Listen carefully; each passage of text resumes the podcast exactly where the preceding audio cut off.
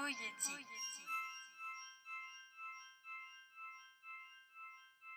ポイエティえーはいこんばんは、ポイエティックラジオです。お相手は私、垣内翔吾と、奥さんです。えーさらにえー今日は特別ゲストとしてこのお二人です。あはい、えー、ルチャリブロの青木です。あ、青木。ーえ、革命児じゃないんですか？オムラジのイメージ青木です。それとマスクです。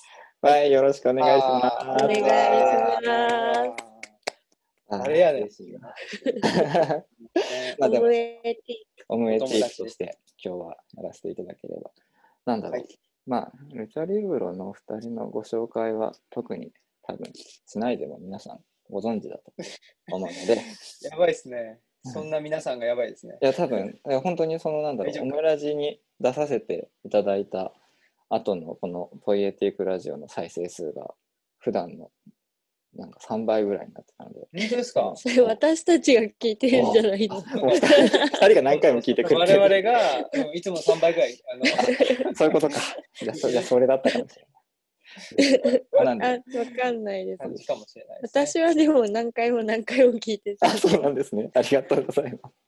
あそうなんかさっきのやつも聞きましたよ。あ今日の今日の本当に失礼な内容の、人見知り。これから初めましてするのに。いやいやいやいや。いいですよね。なんかどんどん不安になってくるみたいな感じ。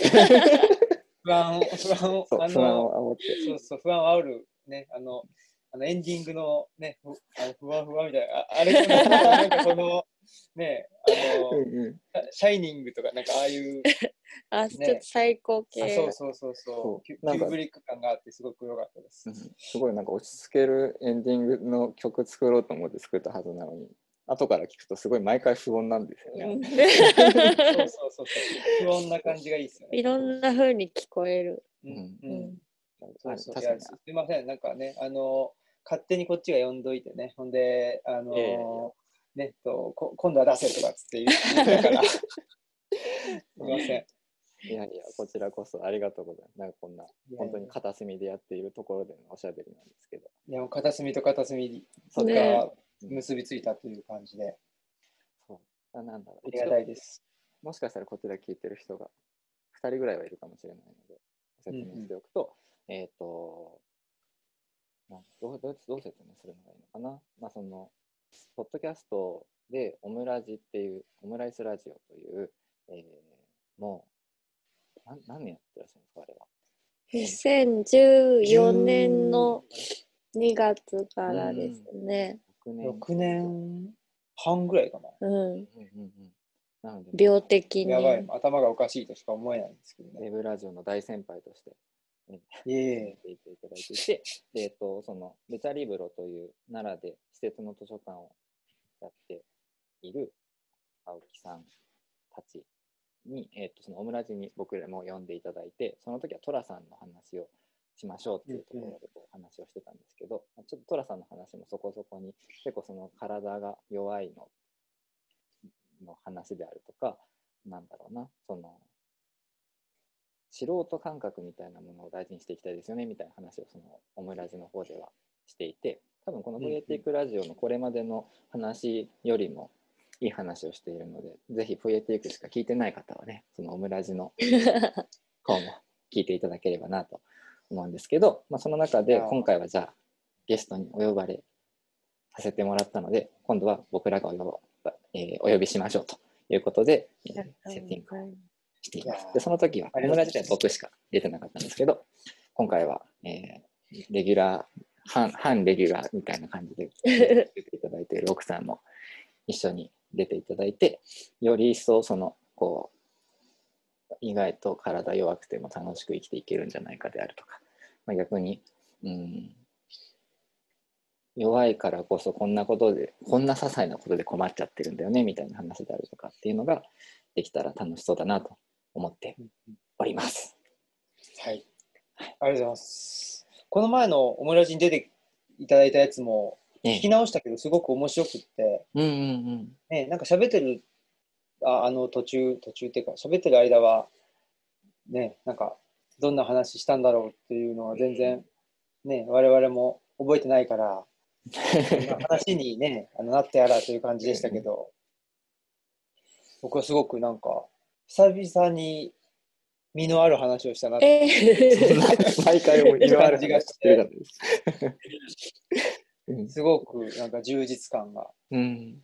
あありました。だったらよかったです。僕もなんかすごい思った以上に緊張したなみたいな気持ちでこう終えてちゃんと喋れてた歌詞だって思ってたんですけど、聞き直してみると意外となんかケロッとしている声しているから、ああ、そうそうそうう。ん全あの然。うん面白いうんうんうんでもなんかその相づちの打ち方難しいなと思ってなんかウェブだとと特になんですけど録音した後に聞いた時にすっげえうんうん言ってるなみたいなのが後から聞き直す時にこれだから本当は多分録音する時あんまり声出さずにうなずいた方がいいんだろうなってちょっと思ったりもしたんですけど早速今日もうんうん言ってるから あんまり気にせずにやればいいかなって思ってるそう僕結構ね、それ意識して、ううんんうん言わないようにしてるんですよ。ああやっぱりそうなんですねそう。うん。だから、普段だったらもうちょっと、うんうんうんとかって言って、まあ、普段は逆になんかうんうん言ってた方が話聞いてもらき聞いてんじゃないかみたいなのがうん出るかなと思って、なんか、必要以上にうんうん言うんですけど、録音の時は、なんか言わないようにとかって、なんどっかのタイミングで思ったっていうのは覚えてますけど、あんまりそれができてるかできてないかはちょっと、そんなに意識はしてないですけどね。いやでも結構多分できてるんだなってその後からこう聞き直してて僕ばっかりうんうん言ってたら逆にこいつ何も話聞いてないんじゃなそう空返事してるみたいだなと思っていや、そんなことね、全然なかったですよ。うんあだったらよかったうんうん。そうだねちょうどその昨日母親がちょっとこう東京の方に出てきててあの、え聞いたよみたいな。オムライスあ名古屋の。ちょっとお母さんがちょっとあれですね。お母さん、お母さん経由がすごく、お母さん経由というか。ご両親が。ホイエティークは聞いてないけどオムラジは聞いたよって。ふうに言っていただいて。そうなんやホイエティークは聞いてないんだけどねって言いながらでもなんかやっぱりその相づち打つのって難しいよねっていうふうにそこでこう言われて確かに言われてみたらうんうん言ってるのかもしれないなって思ったので今日はちょっと母親に注意されないように気をつけながら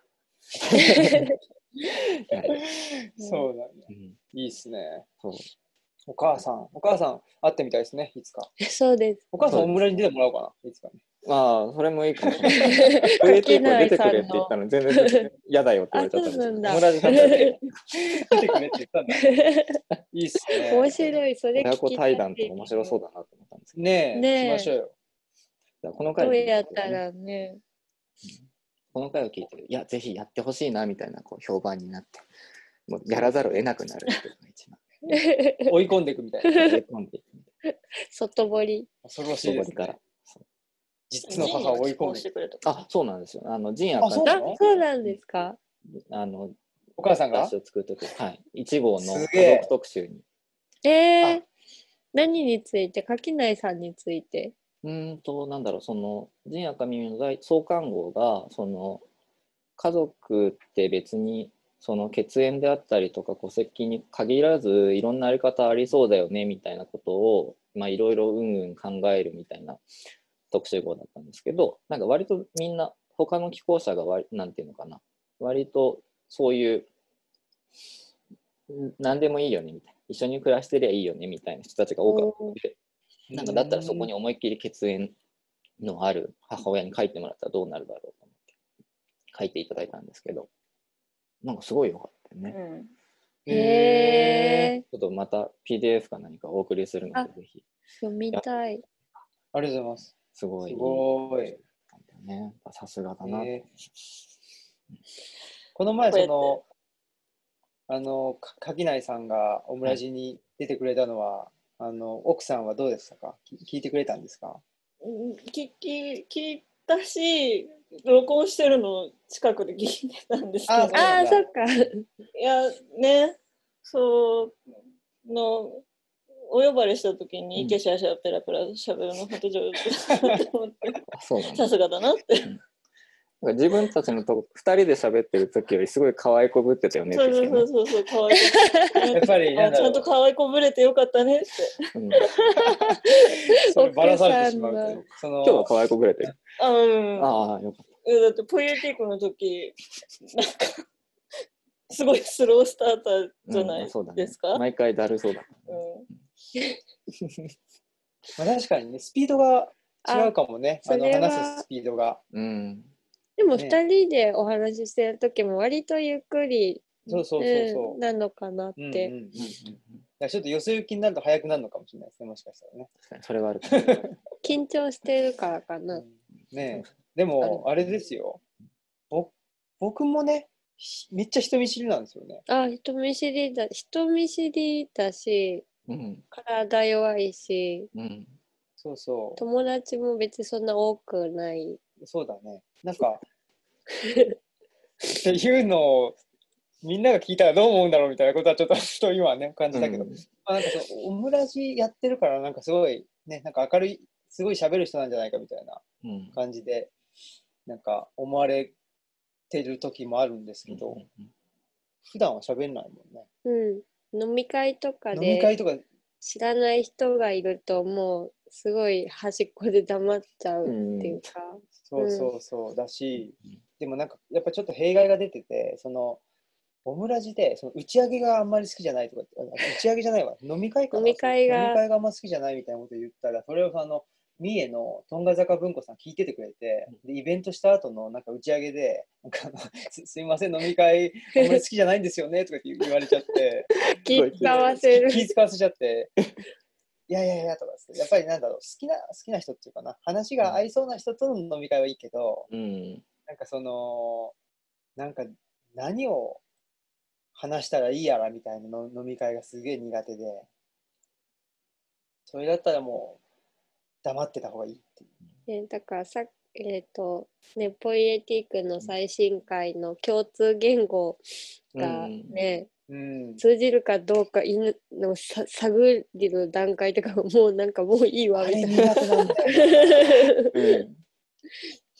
でう、うちは結構その、あの、なんだろう自分たちの蔵書開いて図書館にしてるから、来てくれた人が、なんか自分たちの考えを大体分かってくれてるから、その探りがいらないんですよ。うんうん。だからい一気になんかバッと話せるからすごい楽なんですけど、そうするとその探りを入れて徐々に距離感掴んでいくみたいなやり取りがすごいもうより面倒くさくなっちゃって どんどん引きこもっちゃうというかそんな感じなんですよ。うん、最初からそうオムラジもそうでしたけど最初から鎧脱げるからすごいやっぱり、なんだろう先に文章だったり声だったりを聞いたり読んだりしてからおしゃべりができるっていうのはすごいこう人見知りに優しいやり方だなって。確かに。思いました、ね、そうそう安心して。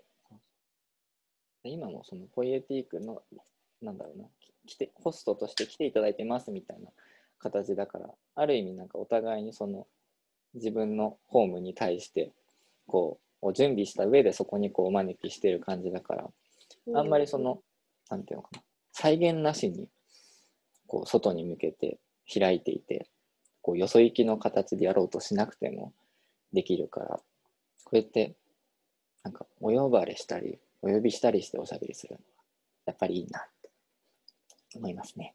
うんうんうんなんだろうな。なかなか、などうしよう。どうやって体弱い話しようと思ってたんだけど。体弱い話ね本当と体弱い話で言うと、うん。なんか今日ちょうどね、その体弱いってうさりあのうち2人言ってるけど、はいはいはい。なんか弱いとこ違うよねっていう、まあ、当たり前かもしれないけど、っていう話をしてて、そうですね。僕、あの粘膜系結構強いんですよ。だからうんなんか、うん。鼻とか、あと喉がすごく強くて、うんこれ自分でも全然気づかなかったんですけど、なんかね、オムラジ公開収録とかっつって2日間でなんか8人ぐらいの人と喋った時があって、うんでも全然平気だったんですよね、喉が。すごい。そうそう。だからなんか、粘膜系は強いけど、ただ、やっぱり胃腸が弱いんだなとか、うんうんうんいうことに気づいたり、うん。ね、マスクさんは？今粘膜がやられて粘て膜絶賛やられてる鼻がやられてますね、うんね。そこは喉もすぐ枯れちゃう、うんうんうんうんうんうんでも胃腸も弱いもんね。一応思いました、うんどこも強いところはどこなんだろメンタルも弱う。いメンタルも弱いね。強いとこってどこでしょうね。強いっていうかどうなんでしょうね。聴聴覚過敏とか。は 聴覚が強すぎるっていう。強すぎる。強い聞こえ聞こえすぎ聞こえるすぎちゃう。うん。だからなんだろう。川の向こうでうちの脱走した犬がワンって早朝に言ったのがき聞こえて飛び起きて 捕まえに行くっていうこととかあったんです。それを強いとするのかなんか。聞こえすぎて 過剰とするのか。そうそうう。んそうとするのかは状況次第うん。なっていう。うんそうですね。そうそうどどこが弱いんですかねお二人。どこが弱いんだろう。一共通してるのは多分、あの、なんだろう、気圧の上下にすごい敏感で、雨降る前とかものすごいこう頭痛くなって、具合悪くなってみたいなのがしんどい。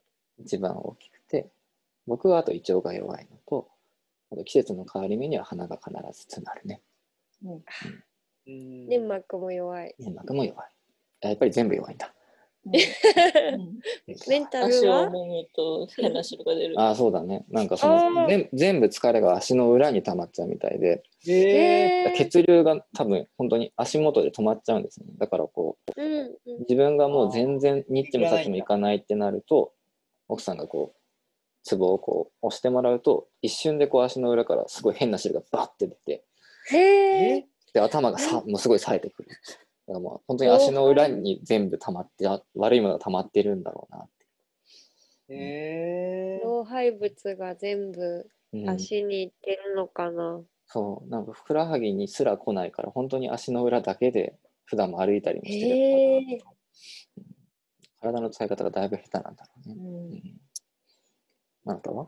私はメンタルもう弱弱いっていうか激しい。うん、激しいね。うん。ああ、しあえっ、と起伏。起伏がすごい、うん。すごい、だいぶマシになったんですけど、うん。漢方とかで？そうそうですね。漢方で。大体知ってるっていうね。聞きすぎて気持ち悪い。すごい。もう話さなくていいみたいなね。ややめよう、なんかそうやって予想してでも言うのとか。なんだろうね。耳嗅ぐとめちゃめちゃ集中力が落ちるとか、そうだあね。だあから敏感なんだよね、多分ね、奥さんもね。あうん、うん。そう、なんか良くも悪くも結構敏感だし、あと、空調かかってると喉壊すし、うんあ、一緒。文明に向いてないんだね。あるでも程度はね。さ、暑い寒いも苦手じゃないそうだね。あと湿あ気にすごい弱い。うん。あと座り仕事してると腰壊すしね腰。壊す。うん生きるの向いてない。うんうん強いとこどこなんだろうでも過敏は状況によっては強い、うん強みっていうかうん秀ですぎてるからこ困る時があるってういう、ん。うんうん。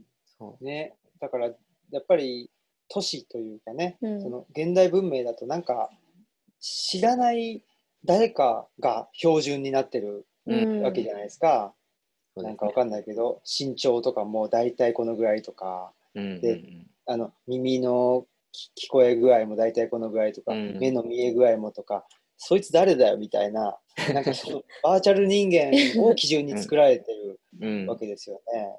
だから、ね、そうじゃなくて時代が時代でね、あれば、多分その共同体にとっては耳がいい人ってすごい必要だし、ね、そういうなんだろうな、湿気とか気圧とかに敏感な人ってめっちゃその、ある種予言的あな。天気予報そうそうそう陰陽師になれるかもしれない。そう。世が世なら巫女になれたいや、そう、本当にそうそうで漢方のカウンセリングずっと通ってたら、そこの先生に、ミコねって言われて、そう台風来てる時より台風できた時の方が辛くてあ今台風できたんだって分かるああ、いるいる、そういう人。すごいそうなんだ。すごい巫女だったらかなり格が上みたい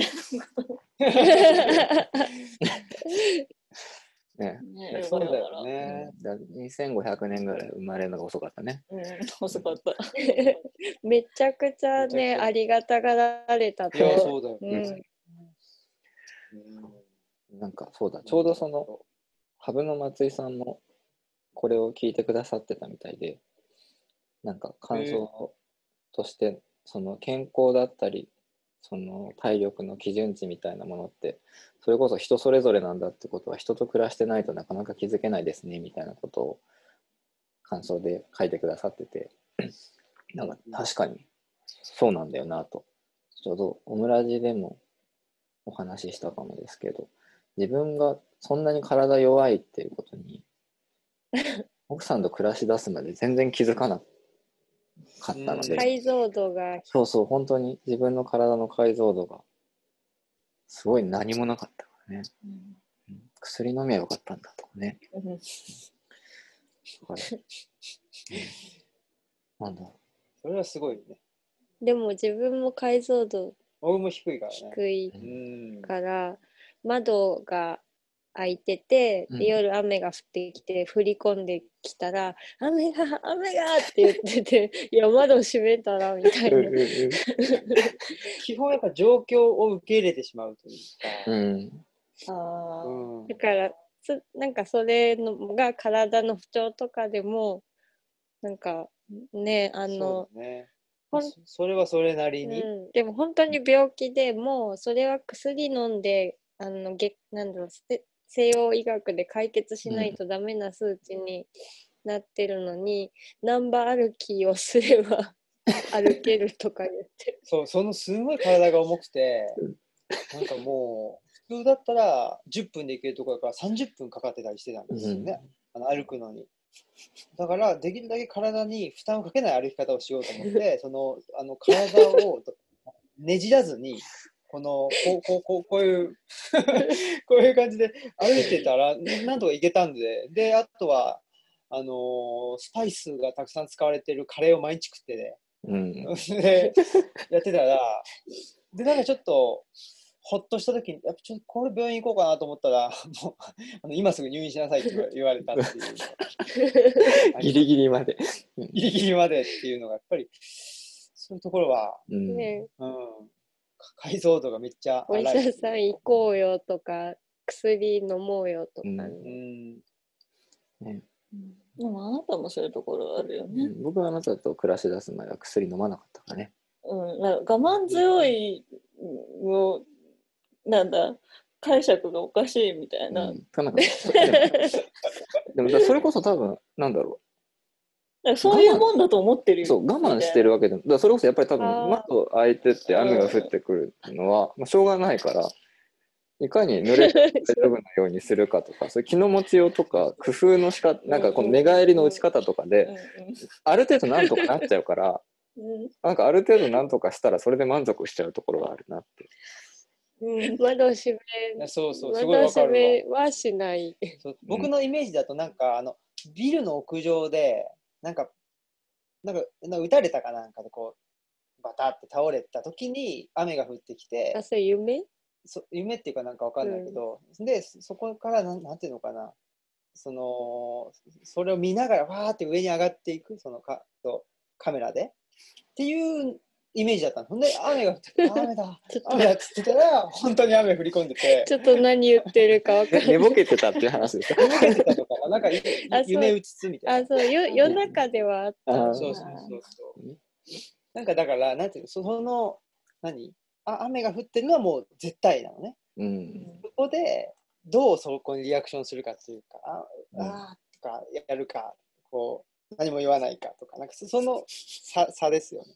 うんそのぐらいの感じそで。こは別にどっちでもいいから。でもじ状況は絶対なんだよね。だからあそれをあ薬によって改善できるかとか、ね、雨が降ってきたから何？と傘さすとか窓閉めるとかまさかそんなことができるとは うん感じですよね。ね、だからあのお二人で話してる時に、うんなんだっけなのなんかそのこの病気だって診断してもらってあうんうんあそうそうそれに対処していくっていうこと自体結構なんかオオカルトっちゃオカルトじゃないみたいなうんゲド戦記みたいじゃないっうんうん。ていう話がでもそれもなんかあ確かにそういうとこあるなとは思うんですよ。その奥さんがなんかあのちょっと多動傾向があるのかなとかもしそれを抑えるとしたらこういう薬とかなのかなって言ってて。で確かになんだろう。そういうのってなんかな名付けのトレンドがあるみたいなのを最近ちょっと聞いて、一昔前だったらなんかそういうのって境界性パーソナリティ障害って診断されてたけど、今は発達障害っていうのがあるから多分そっちになるよとかっていう話を聞いてあ本当になんかゲド戦記みたいな。結構適当。適当っていうかなんか名付けのトレンドみたいなもんなんだなとうん。思ったりもしたけど、でも奥さんが言ってるあのーなんか自分に不都合な属性をなんかずっと別に改善できるのに五章大事に持っとく必要なんてないからとっととなんか対処して切り捨てていけばいいじゃんっていうののもすごいそうだなって思うっていうか、自分はどっちかっていうと持ってたくないから、うん。もうなんか、うんオカルトでもいいから 早く捨てたいなって、うん思う方ですね。うんうんうん。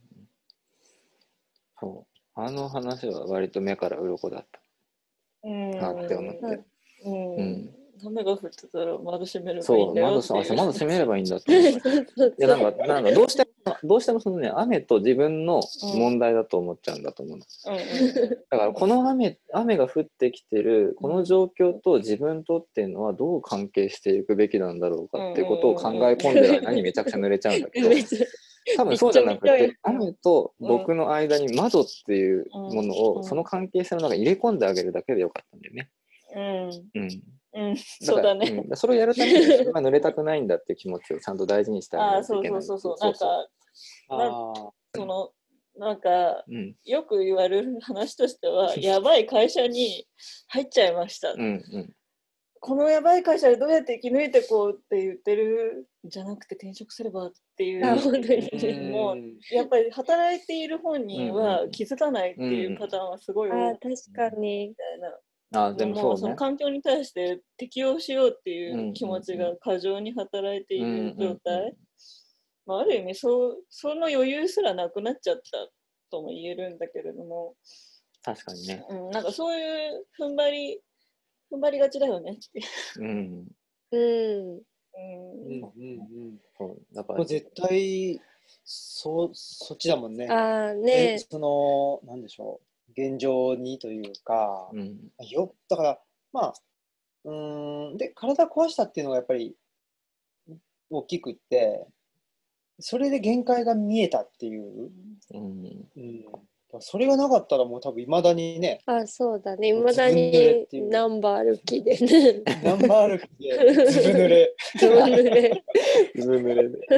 で毎日カレー食ってるそいうな。そうだから多分ちょっとこう2人とももしかしたらなんか雨を窓を閉めるってことが雨を止めるぐらい無理なことぐらいに見えてるのかなとかうん。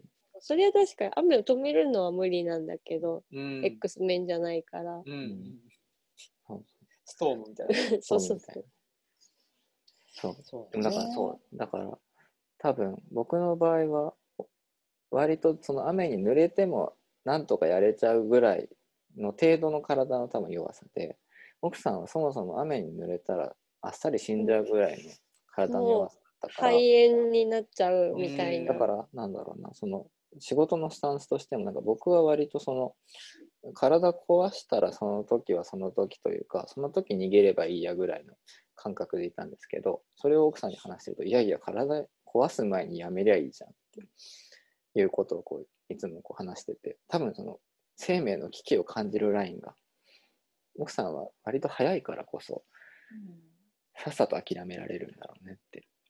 あーうん。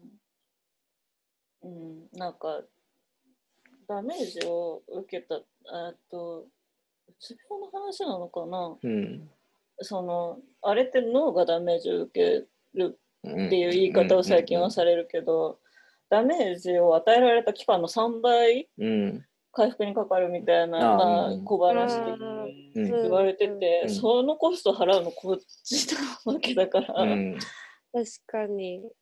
でまあ一緒に暮らしてたらこういそのそうね。ね、被害を被るというかさ、うんうんうん他人事じゃないわけでさ、そうだねうんそのいやいやそれはさトータルコスト考えたらさ。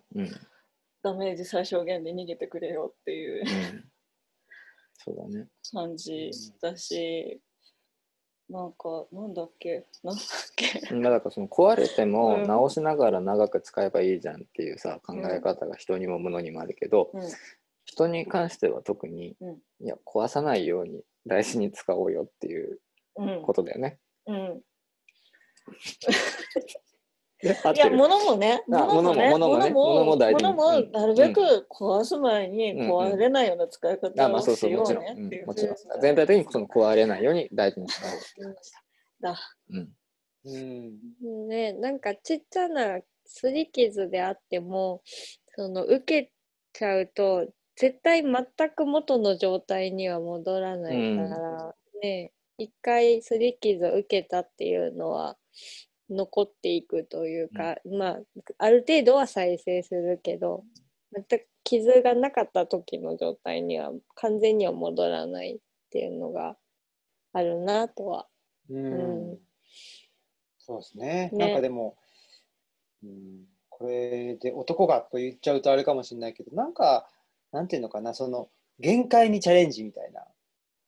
なんかそういう、ちょっとジャンプ精神ジャンプみたいなのいきなりなが、んか。やっぱり、週週刊少年ジャンプね。うん。うんあの精神がなんかどっかやっぱり刷り込まれてるというか、うん。あるんじゃないかなっていうのがね、まあそのうん。だ男っていうかその男子みたいな、男子たるもの。そうそう、なんか強い敵が現れてそいつを倒すとより強くなるみたいな、なんかそのね、こんなに弱いのに。そうそうそうそうそうなんですそこが問題なんですよ。であの主人公ってめちゃくちゃ鍛えてるしね、普段からね。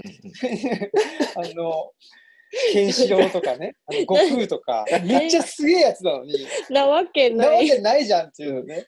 細々じゃんみたいな、鍛えてねえしみたいな、くせになんかその精神、精神だけケンシロウみたいなのがあるんでしょうね。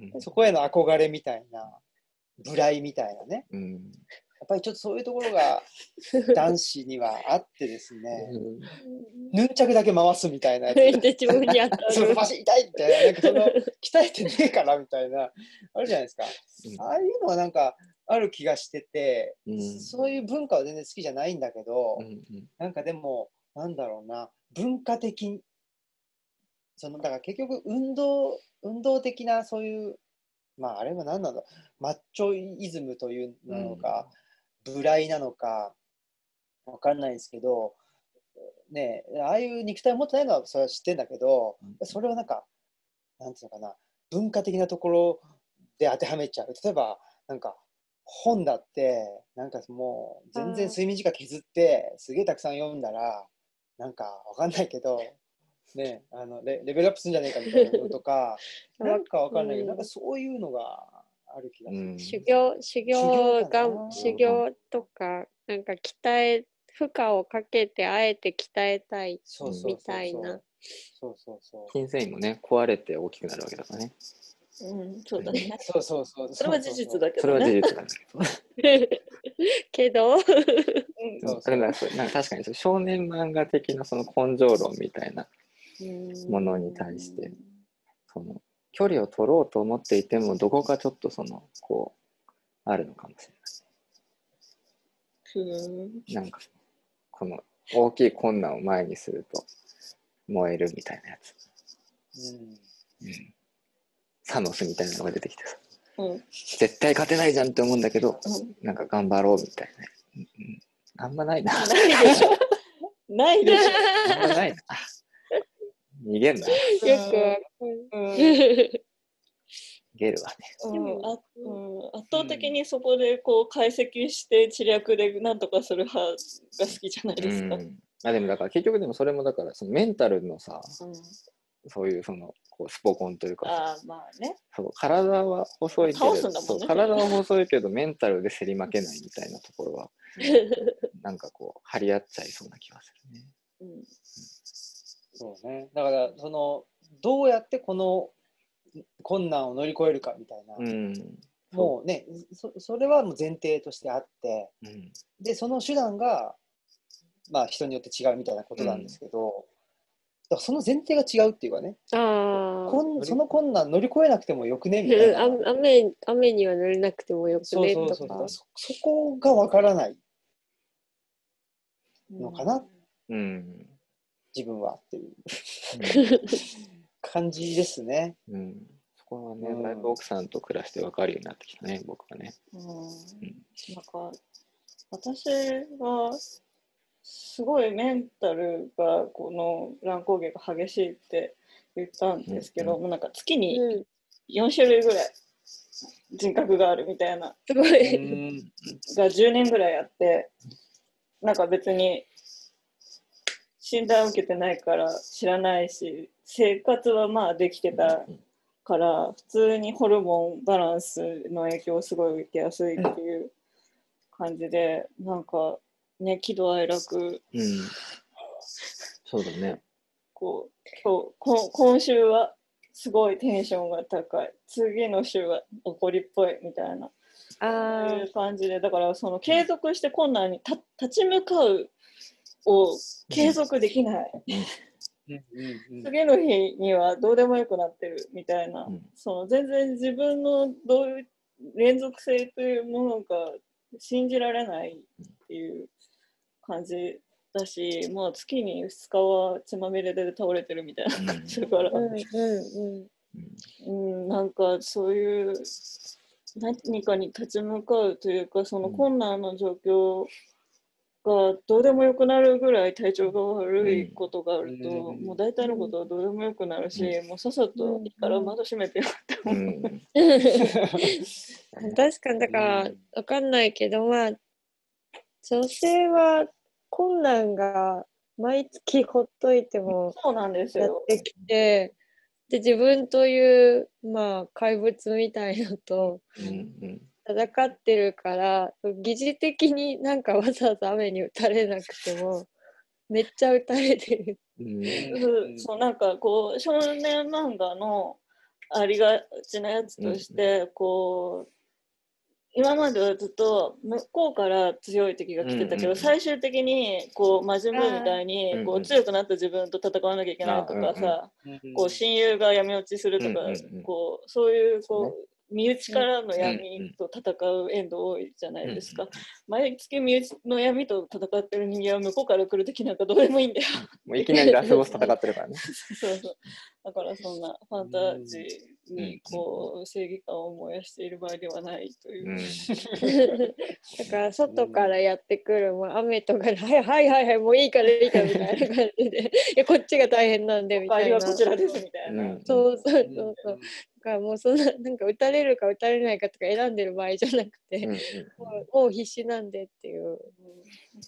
うん。そうですね。なんかうん働き始めた時にあもうこの体を抱えてフルタイムで働くの無理じゃんって思ってうんでも婦人科が怖くて行きたくなさすぎて先に漢方を試してダメだったら行こうみたいなはいはいはい感じではい。行ったのが最初漢方を始めたきっかけでで漢方を始めたらかなり楽になってあもうへ働いてるんだし金で殴ればいいもんは金で殴ればいいんだって思って、うんうんうんうん。それこそ睡眠時間ね、たくさん、まあ、なでもなかなか寝つけないから、じゃあその分、漢方でうんね、お金払って買えるんならとかね。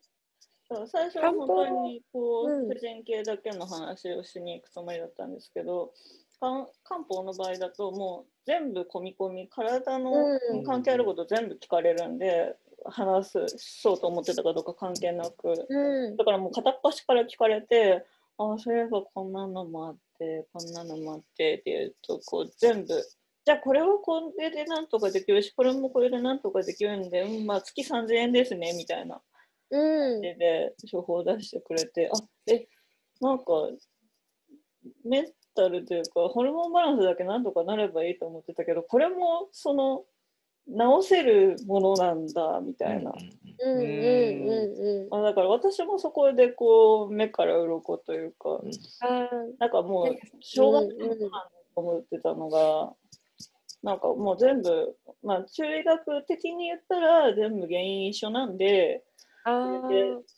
なんとかなりますよみたいなことを言われて、え、治るんだったらそうしようってうん。うんうんうん。なったのが始まりなんですけど。じゃあそれまでは結構もうこれはもうでもこういうもんだからとかなんか体質だから仕方ないかなみたいなうん、感じで。まず自覚があんまりなかったああ。ですね。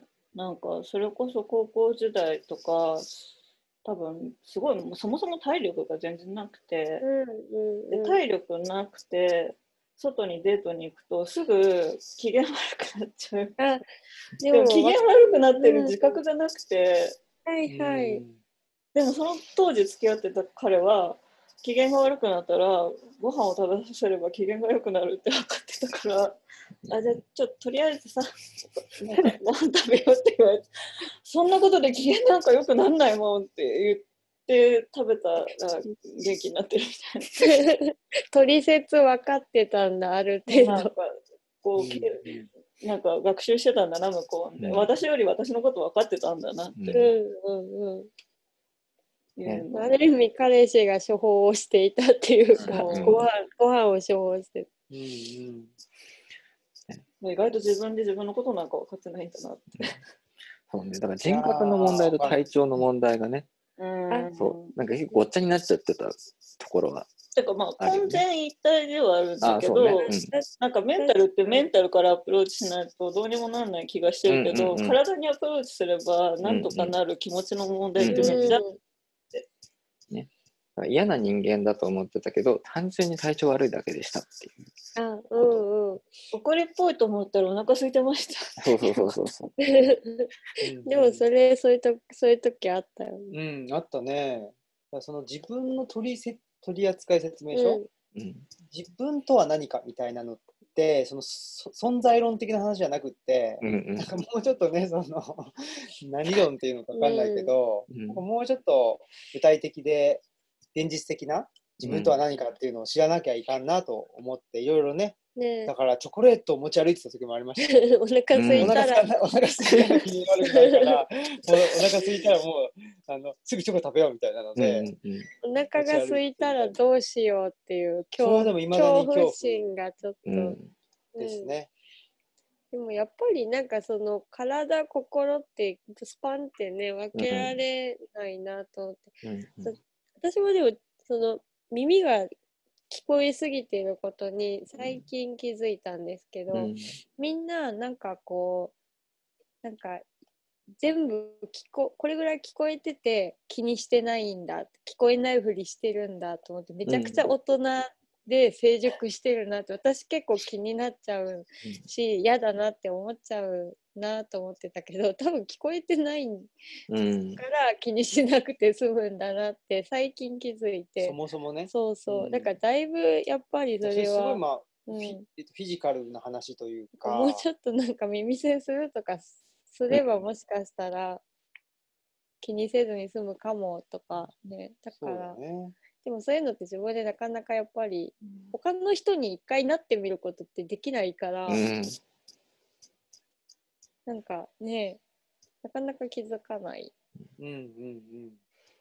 ねそうなんですよね。だからなんかね、心の持ちようみたいな、あの、なんていうかな、気の持ちようみたいなね、うんその、すごい不安、不安が強い人に対して、気の持ちよう、心の持ちようだからって言って、いろいろ、なんだろう、なんかわかんないけど、アンガーマネジメントとか、うんね、ああいうのとか、認知的なね、こととか、っていうのも一つはあるけど、もう一つね、そういう、その、うん あの聞こえてないものが聞こえてたんだとか、うんうん、そういうアプローチっていうかね、あそういうは、あのー発想って抜けてたなってね、うん。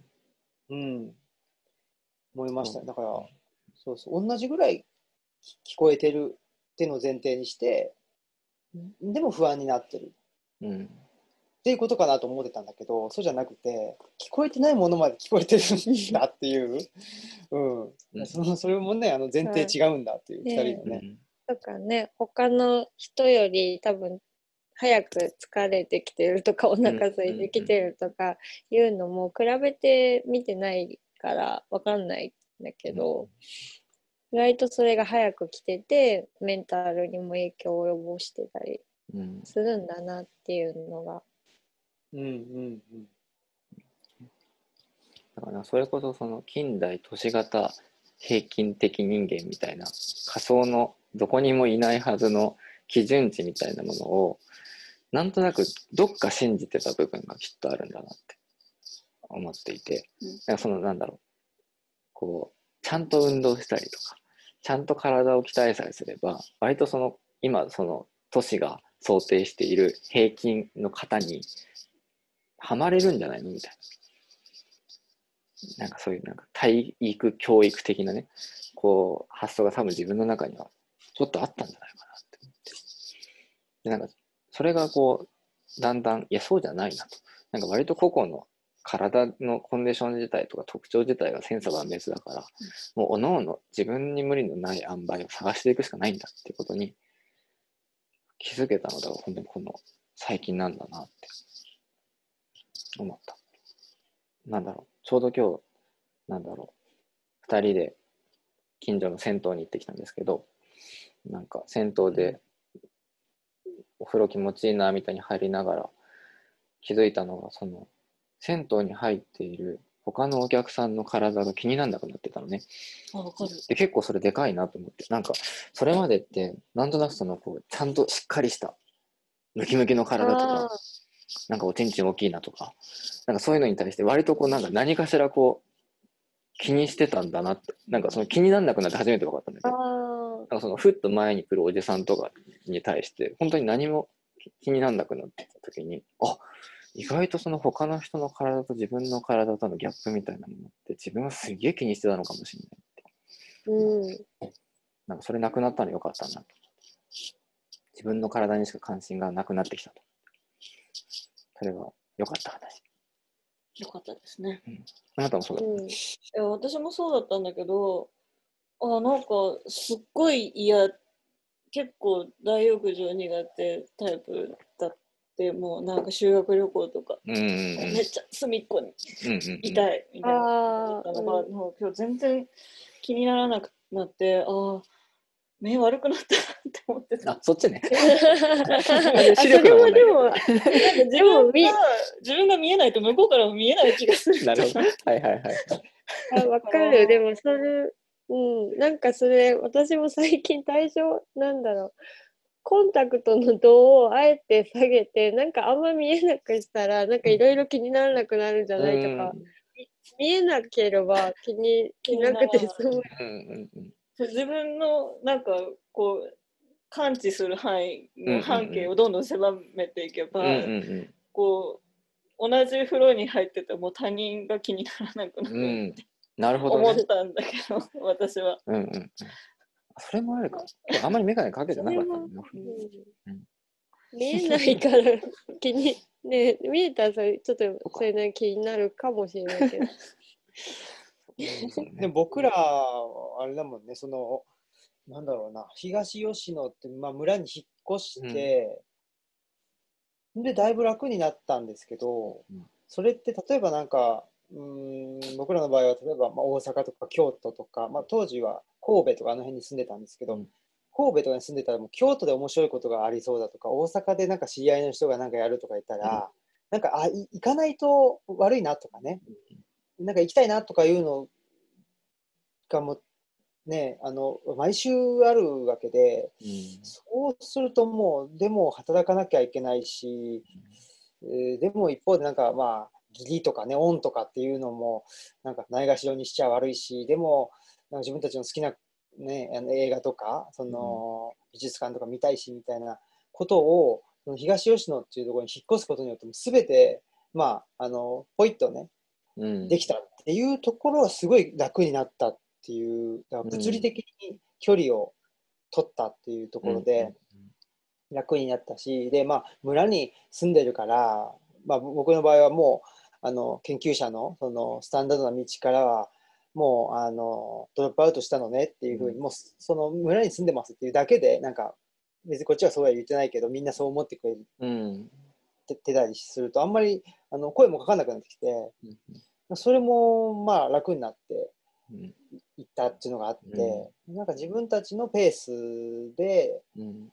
あのいろんなものとの距離距離感が測れるようになったっていうのはすごくおあの楽になったっていうのは大きかったですね。なんかいろんなものがその街に住んでた時は向こうからやってくるっていうか情報もね、うん、うんあのこれ買ったらみたいなのもその広告っていういう形を通してねやっていくの、うん。CM っていうのこともやってくるしっていうんでもう判断つかないっていうか手に負えませんっていう状況になって、なんかしんどかったんですけどね、うん、その辺でまああのー諦めがついたっていうのが大きいかなっていうふうには思います、なんか楽になったっていうのはね。うんうん。でうん。もだからね自分たちはちょっとその物理的な距離が必要だったけどなんか垣内さんたちみたいにあの街にいるけどなんかもうこうなんだろう比べなくなってくるとか、うんうんうん。そういうふうにね気づけたら全然そのどこに住んでてもいいのかなって、うん。なんか自分たちなりに自分たちのペースで楽しくやれるのかなって感じがします。そう、うんなん。か自分なりのペースで楽しくやっていくためにどうしたらいいんだろうってうん。いうのを、なんかそれこそ僕たちは何だろうのかな割とその週末の可能性がたくさんある街がうん。好きだからこうしていまだに都会で暮らしてるんですけどそれこそこの春以降ってその感染症対策でその可能性がどんどん全部閉じていっちゃって僕その好きなお芝居であったりとか映画館だったりうん。ライブハウスであったりとかっていうのがどんどんこうなんだろうな。今までと違った形になってきてしまった時に割とそのあれ都会にいるメリットって何なんだっけみたいな。ところですごいこううん。分からなくなってきてるなっていう部分があってなんか多分ちょうどそのこの前は2人で話したのはそのこう青木さんたちがその震災を受けてそのこう今のような暮らしの形をこう模索していった時期と今僕らがそのこの COVID-19 を受けてなんかこうあれ？生活ってどういうのがいいんだっけ？って考えている時期とってなんか多分年齢として同じぐらいの時期に当たるんだろうなと思っていてちょうどその震災の頃がそう僕らが大学2年生とかだもんね。2年生の時。そう。ん。うで今29でうんどうしようかなこれからみたいなタイミングでこうガラッと状況が変わっているのですごいなんか、うん岐路に立たされてるなって感じはありますね。うんうんうん。ちょうど確かにしん、えー、と3.11の時とかなんかそれぐらいの今のかけらいさんたちぐらいだった気が。うん。えちょっとまあ待って、なん単純な引き算だちょっと待って、ちょっとパってできないかあら。もうちょっと、あれかもね。何年前ですかね ?2000、だから9年前と9年前ですね。そうかうん、ね。ねだから、今、今。僕はもうちょっと、26とかだったのかなえ、そん、あ、結婚した年に新3.11があったから、あ、うん。そっか、え、25と27、ぐらいだね。でもそこからすぐにね、行動したわけじゃなくて、うんうんうん。引っ越したのはもうちょっと後だったんでもやっぱりね、なんでしょうね。あのー結構僕らの、まあ、本にしてもそうだし、うん。なんか活動って結構同世代の人が共感してくれることが多くって、うん。まあ、その同世代っていうのがどっからどこまでかっていう問題はあるんですけど、多分ね、まあ、30代ちょっとぐらいから40代ぐらいまでの間がなのかなっていう気はしてて、その人たちってなんか、なんだろうな、うーん、ゼロから始めようの人じゃないんですよね。もう、あの、今までいろいろ、その、なんていうのかな、まあ、震災前の価値観っていうのをややってきて、うんうん。でも震災が起きて、なんかちょっとなって言って、やっぱりいあの前の価値観に対して疑問があって、じゃあ自分なりにどうしたらいいんだろうみたいなので、なんか0か1かじゃないっていうか、うん。今までのものを捨てりゃいいのか、そういうね、全く新しいのを作りゃいいのかじゃなくて、なんかやっぱり自分なりにちょっとずつちちっちゃいところからあのやっていきましょうよみたいなことを感じてる人たちがあの共感してくれてるところがあって、そういう意味ではちょっと垣内さんとかの世代の人たちが、もう、まあ、ある意味、なんだろうな、20代をね、過ごしてきて、やってきたことがあって、これを全てゼロにして、また新たにっていうことってちょっと考えづらいと思うし、多分今までやってきたことのを、まあ、変形させるかとか、そこに積み重ねるとか、なんかそのエッセンスをちょっと抽出して、まあ、新しいことやるにしてもそうなのかっていうところがあると思うので、なんかね、そういう、なんだろうな、あの、社会をぶっ壊せみたいな、あの じゃない人だよね。うん、あ、そうだが結構ね。うんうんあのーうんうんと話が合うというか、なんか、うんなんていうかね、ここ社会はおかしいと思うけど、壊しちゃったらな、みたいな、なんかその、なんかちょっと、壊したら大変だしとか、なんかそのぐらいの、なんていうのかな、なんかちょっと煮え切らない感じっていうか、うん、そういうところで、じゃあどうしていったらいいのかっていううん。を考えてる人が結構共感してくれたりしてて、うん。だからやっぱりなんだろうね僕らも、まあ、3.11の時はお怒ってで拠点作りたいって言って、まあ、自分たちなりにできたのが、えっとオムラジを作るという ことだったわけですけど、何かねなんかそういうなんすかねラディカルじゃないけど考えは結構ラディカルみたいな。なんか行動はラディカルじゃないんだけど、うん。考え方はラディカルみたいな。そのそこで引き裂かれてる自分みたいな。そこそこに共感してくれる人たちが多いかもしれないですね。うんうん。うんでもだからオムラジ作ったりまあ引っ越したりしたのが多分ちょうど垣内さんたちぐらいの年だったかなって思うのでやっうんうんぱりでもその辺でなんか一旦ちょっとね一段落して次じゃあどうしようとか思ったりする時期でもあるのかなって。うんうんううんんなんかやっぱり時期とか年代とかって関係ないように思うけどすげえ大事だなというね、うんどうしてもなんかよくまあ40半ば以降の人に言われるのはなんか僕らももうちょっと若かったらそそういうことをしたかったんだけどね、みたいなことも結構言われてねでまあそんなんそんなん言うっていうかなんかねその若かっ若くてもねあのやらない人もいるしまあ、まあ、わ若くなくてもやる人もいるしと思ってたけどでも確かにその会社での役職であったり家族のねその家族がたくさんいたりとか、うん。その子供がいてとかだったら、まちょっと選択またね変わってくるだろうなとかも思ったりしたのでいろんな事情があるなっていう。うん、超一般論ですけど、うん。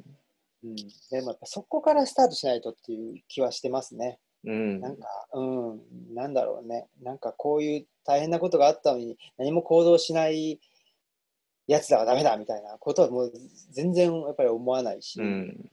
もうね、なんか人それぞれあるよねみたいなうんうん。ことから話を始めないとうん。ダメだなっていうのはやっぱり思いますね。うんでも体なんか弱いとまあいろいろ大変なんですけど でも弱いからなんか結構気づいたりとかうんなんかそそれでこうなんか行動しやすくなったりうんしたりするから、なんかもしかしたら早く気づけることとかもうん多いのかもしれないなと思います。弱いと気づくの早いんだけど、弱いから動き出せないんだよね。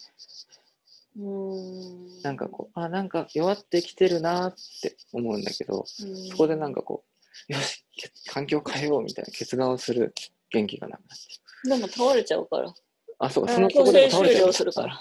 うん、ね。逆にだから頑張れちゃうと、うん。なんかそこに居続けたりしちゃうから、もう倒れちゃう前にもうじゃあ無理だっつって、うんね、なんかするとかね、それはもしかしたら、うんそうだね。で、ねまあ、うちのね、奥さんもね、奥さんじゃないわ、うちの、えっと、マスク P も。まあどっちややこしいねなんでもいいんだけど、あ、そう、奥さん。そうそうそうそう。うちのマスク P さんもあれですよね。それこそ、内田達先生にね、その、巫女だよね、みたいなね。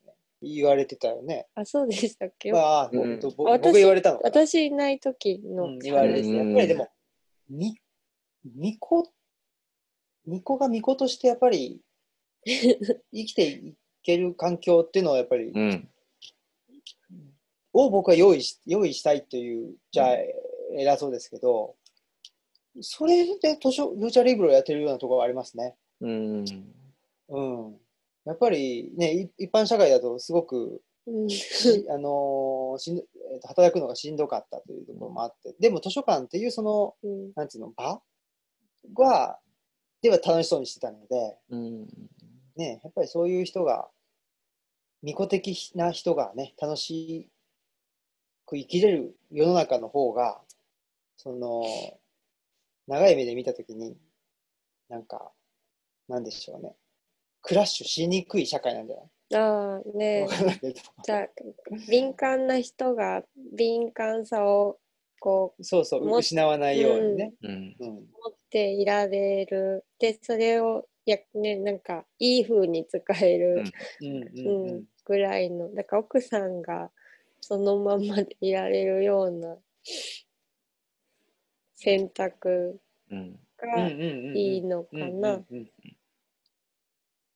かもしれないですね。それはそううんね。生産性をうっかり上げない、巫女が生産性をうっかり上げないような。旦那さんがこうなんかおびっくりした。うんこなんか喋った。会社会社？まあなんかいろいろな環境的にちょっと追い詰められ気味ででそれを結構我慢しててでこう私から見るとなんかこうちょっとその会社のダメなところを内面化してる気がするなみたいな思った時にいやすっごい嫌だなって思ってうん。それはもうその巫女がこう属性に染まっていく様みたいなことだと思うんですけど、うん。うん別になんかその会社のこうダメなところを内面化して適合して頑張っているあなたと結婚したつもりはないのでそうやってダメになっていくんだったら仕事辞めればって、まあ結局辞めてないんですけどっていう話をしてもうなんかその私はそういう状況になったらいやー耐えられないなって思うからなんで逃げないのってすぐ思ったし、でもすぐ思えたのは自分が絶対耐えられないから、いや、なんでそんなことしてるのっていう最初は気持ちで言ってて、うんうん。でもまあその気づきというか、なんかムカつきというか、のおかげでこうそういう話もできたから、未行力が発揮できたかなと。ねもう割と前のめりに倒れていくっていうことが大事だね。前のめりに倒れてくる。いやそのままだ倒れないで大丈夫だぞっていうところでうんあんまり踏ん張りすぎずにさっさと倒れちゃうっていううん倒れ際の見極めが大事。確かに。なんかね、パパタってなんだろうこまめに倒れることによって、また起き上がれる。なんかうんでギリギリまで踏ん張って倒れてちょっとしばらくもうこれ起きれませんわってなるぐらいだったらっていうのは絶対そう。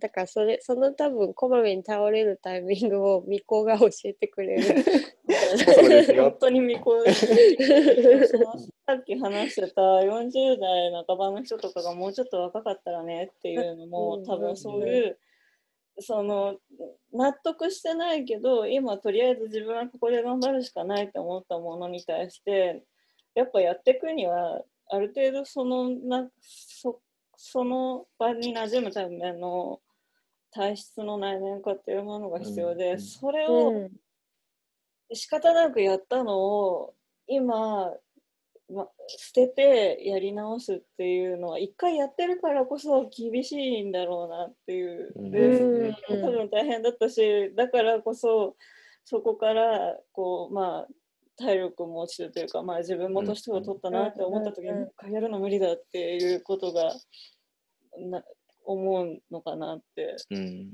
うん。逆に私たちみたいにそのだ2年生になる時だから二十歳の時うんに震災で、だからその時はもうはっきり言って親の庇護下から抜けていないのでその自分たちのこう住む世界を変えるみたいな想像は全然できなくて。うん。だからまあ20代半ばとか30代ぐらいの人が移住だとか言ってるのもふーんみたいな、うん。うんうんそなんかそあんまりだからピンとくるものではなかったもんね。ピンとくるものではなくうて、んうんでも今今この年でこの状況に立ち会った時にそりゃそうなるって今は思ってるので。うんうんうんうんあやっぱりその時のステータスによって同じうんうん。シチュエーションにあっても全然見えるものが違うなうんっていうことは、うん。なんかこんなに違うんだっていうことうんうんをうん分かりやすく体験することになるとは思わなかったな。そうだね。ね本当に。うん。でもやっぱり3.11で僕らまあ選択した結果、まあ、東吉野にうん来てるわけですけど、でコロナがあってでここにいることを全然はっきり言って後悔してないっていうことは、うん。やっぱりもう問題の本質は一緒なんだろうなというのはうん。思ってて、ぱりまあ現代社会の限界っていうところなんだろうなっていうのは思いますね。まあ、ただ東吉野がハッピーハッピーっていうかまあパラダイスかというとそうじゃないので やっぱりどうしてもね人間関係ってね、ううん。んあるし、うん、あとなんかそのすごいあの彼岸の図書館でなんか元気になったってめちゃくちゃ言う書いてるんですけど、うんね。うん。なんかなんだろう元気になり終わったっていうことでもなくてなんかやっぱり基本的には弱いからなんかねあの死にか 死にそうになりながらなんかはや、ま、ま張ってるっていうことには変わりないうん。うんうんから、そうですね。それは別にねまあどこに住むのを選んだとしてもこれからもそうなんだろうなっていうのは、うん。思いますうんね。うんう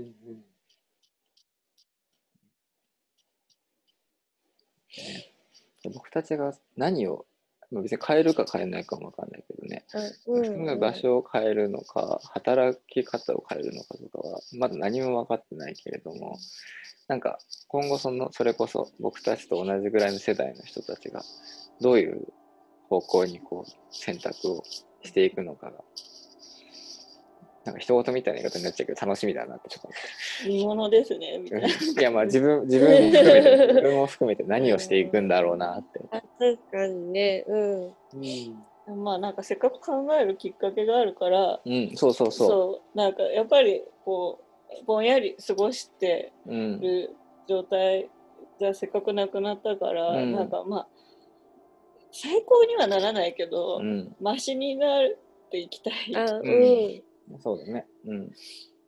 ある意味ね、そのマイナスだったものもプラスだったものも一回ゼロになってるような感じだから、マイナスだったものはもうそのまま切り捨てていって、良いものだけね、残していくみたいなことがきたらいいなと。まあ、もうちょっとマシなところでダメになりたいというか。ああ、そうだね。ダメにはなっちゃうかもしれないけどね。ううんん、マシなところで。うんうんうん深い時間になっちゃってる。そうですね。あ、すごい長くうん、長くなっ。長く。もう1時間ぐらい。ポイエティックた。ポエティーク最長ですね。ポエティーク最長 すいません、めっちゃ喋っちゃった。あありがとうございます。このまま2時間ぐらいいけそうです。このまままだ全然喋れない疲れつ疲れちゃう、体弱いから4人とも。あんまあんまり無理すると明日倒れちゃう。ちょっとぜひぜひ、あの、ポイエティークでもそうですし、オムラジでも本当、ですね。ううんん、おしゃべりできたら楽しいなと思いますね。やりましょやりましょう。じゃう。ああ、りがとうございます。録音としてはこの辺りかな。そうですね。めっちゃ急だけどね。自分の体が無理だと言い始めた頃にやめるのが一番いいんじゃないっと疲疲れて。あ、あとね、えー、どうしたまだ大丈夫か。もう本当に一瞬で終わるん。です戸田さんのね、はいはいはい。話があって、うん。で僕らも戸田さんについて何やかんや言ってたりするんです、うんうんまあ、僕らたちが、まあ、主にそのオムラジでは僕が言ってるんですけど、はいやっぱまあ単純に面白いでいいじゃんってなんかすげえ思って最近 すごくなんか、ね、あんだけ言っといて。うん、なんかうるせえなこいつとかも自分でね ここがどうだああだとかってなんかすげえって思ったっていう話でしああ、でもそれはなんかちょっとね、思いました。なんか、た、うん、もういいや。ひどい。そうそうなんかねそそれこそ理屈じゃねえんだっていう話なのに、そうそうそうそうそうそうそうそうね結論それ。そう、うん。理屈じゃないですね。うんお後がよろしいんだかなんだか。まとまりました、まとまりましたねまあ、今日は理屈じゃないじゃない。はいじゃあ、今回はこの辺りにしましょう。えー、ポエティックラジオ。お相手は垣内翔吾と、奥さんとはい、えー、オムラジの革命児青木と。マスクでした。ありがとうございました。ありがとうございましたありがとうございました。